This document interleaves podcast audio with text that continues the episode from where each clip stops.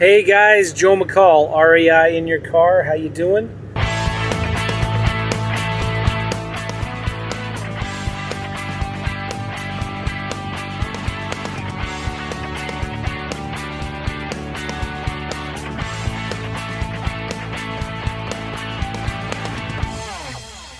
I'm driving home from my class, and man, today was a hard day.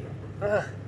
Today was a hard day for a couple reasons, and I thought I would just tell you guys, and uh, maybe you'll get something out of it. Hopefully.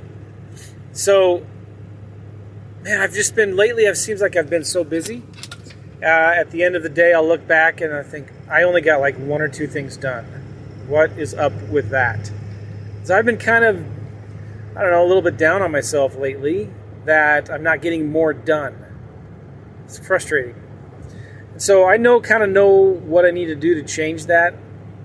So I'm working on that. So one of the things though that's been happening lately too as well is I've been talking to some people, um, friends or coaching clients or just friends, and talking to them about their businesses and I'm getting, I'm kind of been dealing a lot lately with some uh, down and outers, like people that are complaining a lot. And, you know, not in like really negative connotations or not like totally super negative, but, you know, they're saying, hey, Joe, help me here because this isn't working like I thought it would, right? So, when I talk to them and I kind of dig down deep into why it's not maybe working as well, usually comes down to one or two things, and it's usually the reason is they're they're just not giving it enough chance. They're not giving it enough effort.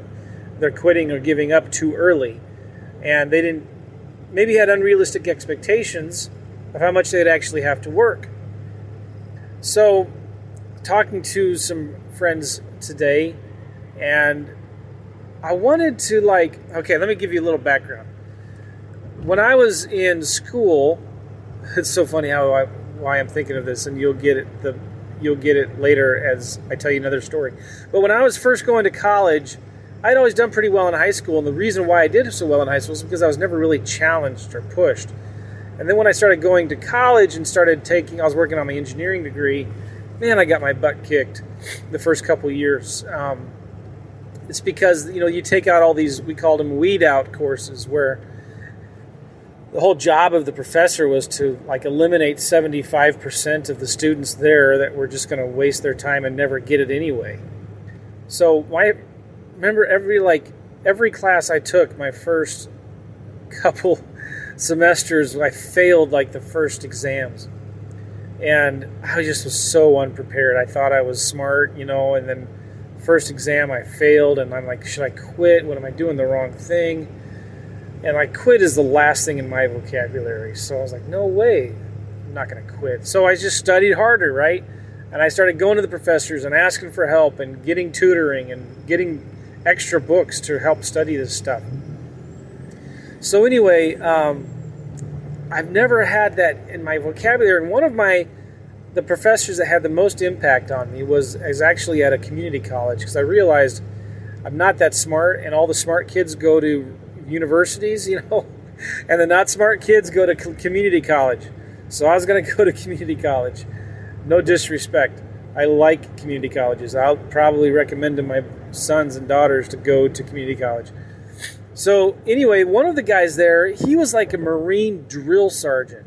And what motivated me was like not pissing him off because if he if like he asks you a question and you didn't do your homework or you should have known the answer but you didn't because you didn't study or read ahead or do your homework uh, he would slam the table the the front table where he was at and yell bull roar! He'd say bull roar!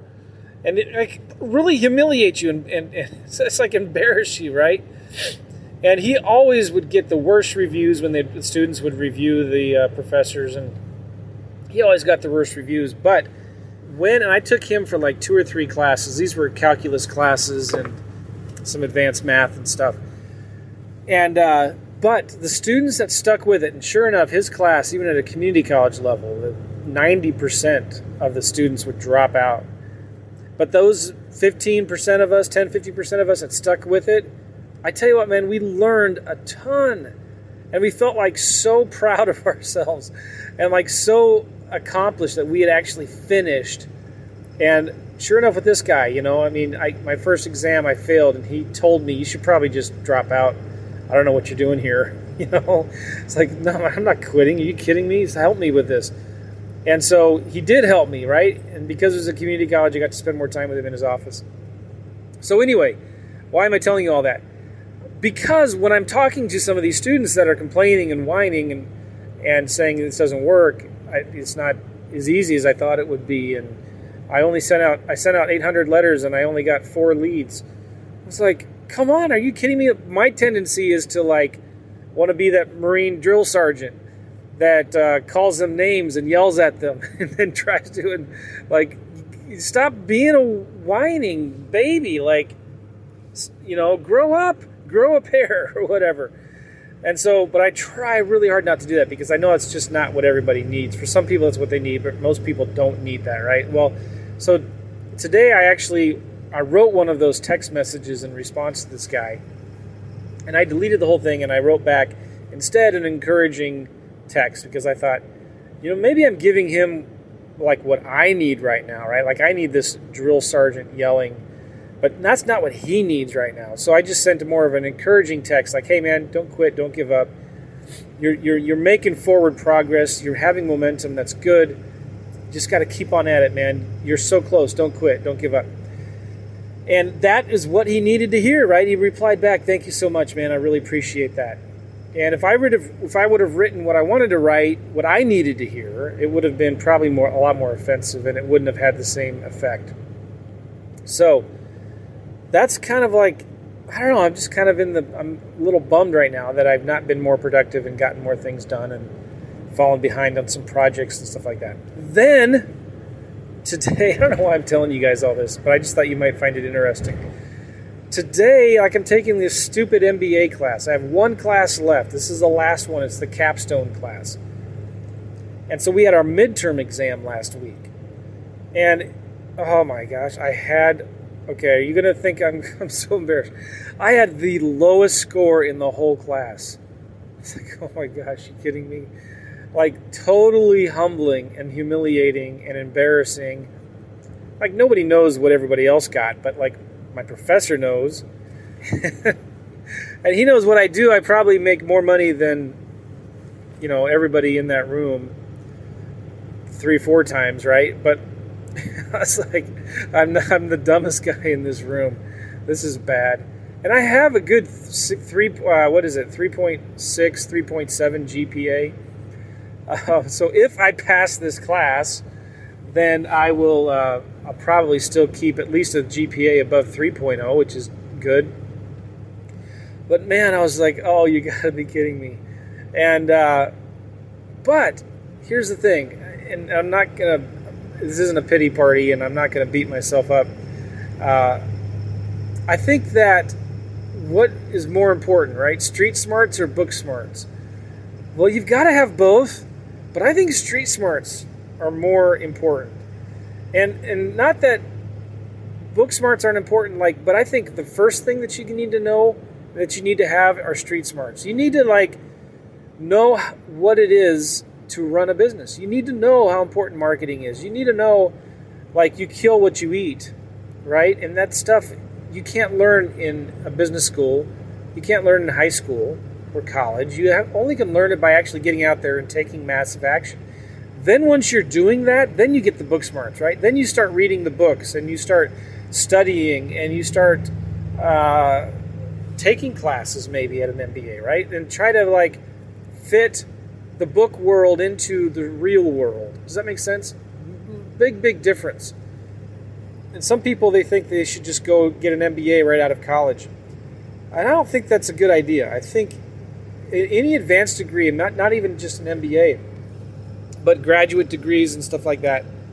Uh, people shouldn't get a graduate degree straight out of college. In fact, I think if I had my way, I would make all the universities make it a requirement that you have to have at least two years of real world work experience before you get a graduate degree. Yeah, even except for okay, uh, except for doctors like medical doctors and maybe teachers, maybe teachers and lawyers or whatever because maybe they need to have all that kind of advanced degrees. But you get my point, right? All right, so maybe I just needed to talk about these things to uh, make me feel a little better. all right, so what are you guys doing right now? Right, are you out there taking massive action, like even though it's imperfect? Are, are you you have your goals, you have your targets. Are you out there making it happen? Are you hustling and working hard and still setting aside time for your family and for your health and for God and stuff like that? I hope hopefully you are. That's what we're all striving for. And uh, so keep the faith, man. Keep your head up. Keep your head up. Don't get discouraged. Don't quit. Don't you dare quit. Do you hear me, guys? Don't you dare quit. And don't, especially, come on, like those of you that have sent out a few hundred letters, maybe a thousand postcards, and you're like, oh, this doesn't work. Are you kidding me? no, I mean, and if you've not sent any mail, and if that's going to be your attitude, then don't even send an email. Just like quit right now before you waste your money on marketing. So, you, if you if you go into this thinking I'm just going to send a couple hundred letters or maybe a thousand postcards to see if this works or not, don't even do it. Like stop you've got to be willing to commit to marketing. I would say, you know, general rule of thumb, you got to commit to like at least three to six months before you decide whether this is going to be for you or not, or, or you can make money or not, right? And and maybe like you got to commit to at least like five thousand dollars in marketing, depending on your market, before you decide like this isn't going to work. All right, I mean like if you 500 postcards, a thousand postcards, forget it. You need to send a lot more than that. You need to be sending 500 to 1,000 letters a week for three months before you quit. That's the kind of commitment you need to have in this. And the same with your time, right?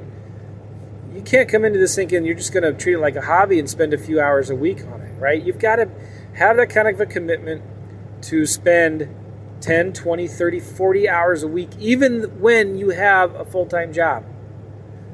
And if you can't do it right now because of family commitments or other commitments that you have, then maybe just now's not the right time to do it. And that's okay. All right? So, those of you that have already taken that initial step and you've already started investing in some marketing, don't quit, man. Don't quit. Don't give up. You're making forward action, forward progress. You're taking just a little step. You may take like a couple steps forward, a step back Okay, but you're still making forward progress. You're falling, you're failing, you're making mistakes, but at least you're failing forward. You get it? And if you run out of money, money for marketing, well, then there's a hundred other things you can do that don't cost anything text messages, emails, phone calls, bandit signs. Well, maybe bandit signs a little bit, but like I know one guy, he was so broke, he's a successful investor now, he would actually find out where like the sign police were throwing away the signs and he would go rummage through the uh, uh, the, the, garbage uh, container things, you know, like the dumpsters. He'd go through he'd go through the dumpsters and get the old signs, and would put paper over the signs and with his own stuff on it. Now, who knows how long that lasts? But that's how bad he wanted it, right?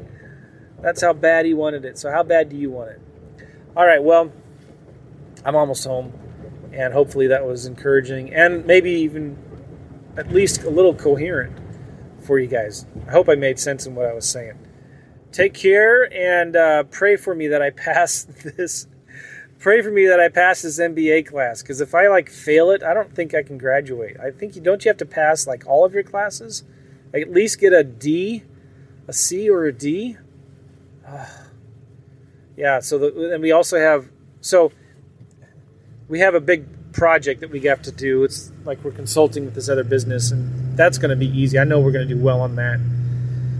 Uh, but we have a final exam, and oh man, come on! We got this whole big fat textbook. It's all about terms and definitions, and so pray for me that that uh, I will uh, study harder for that. All right, guys, I'm out of here. See you.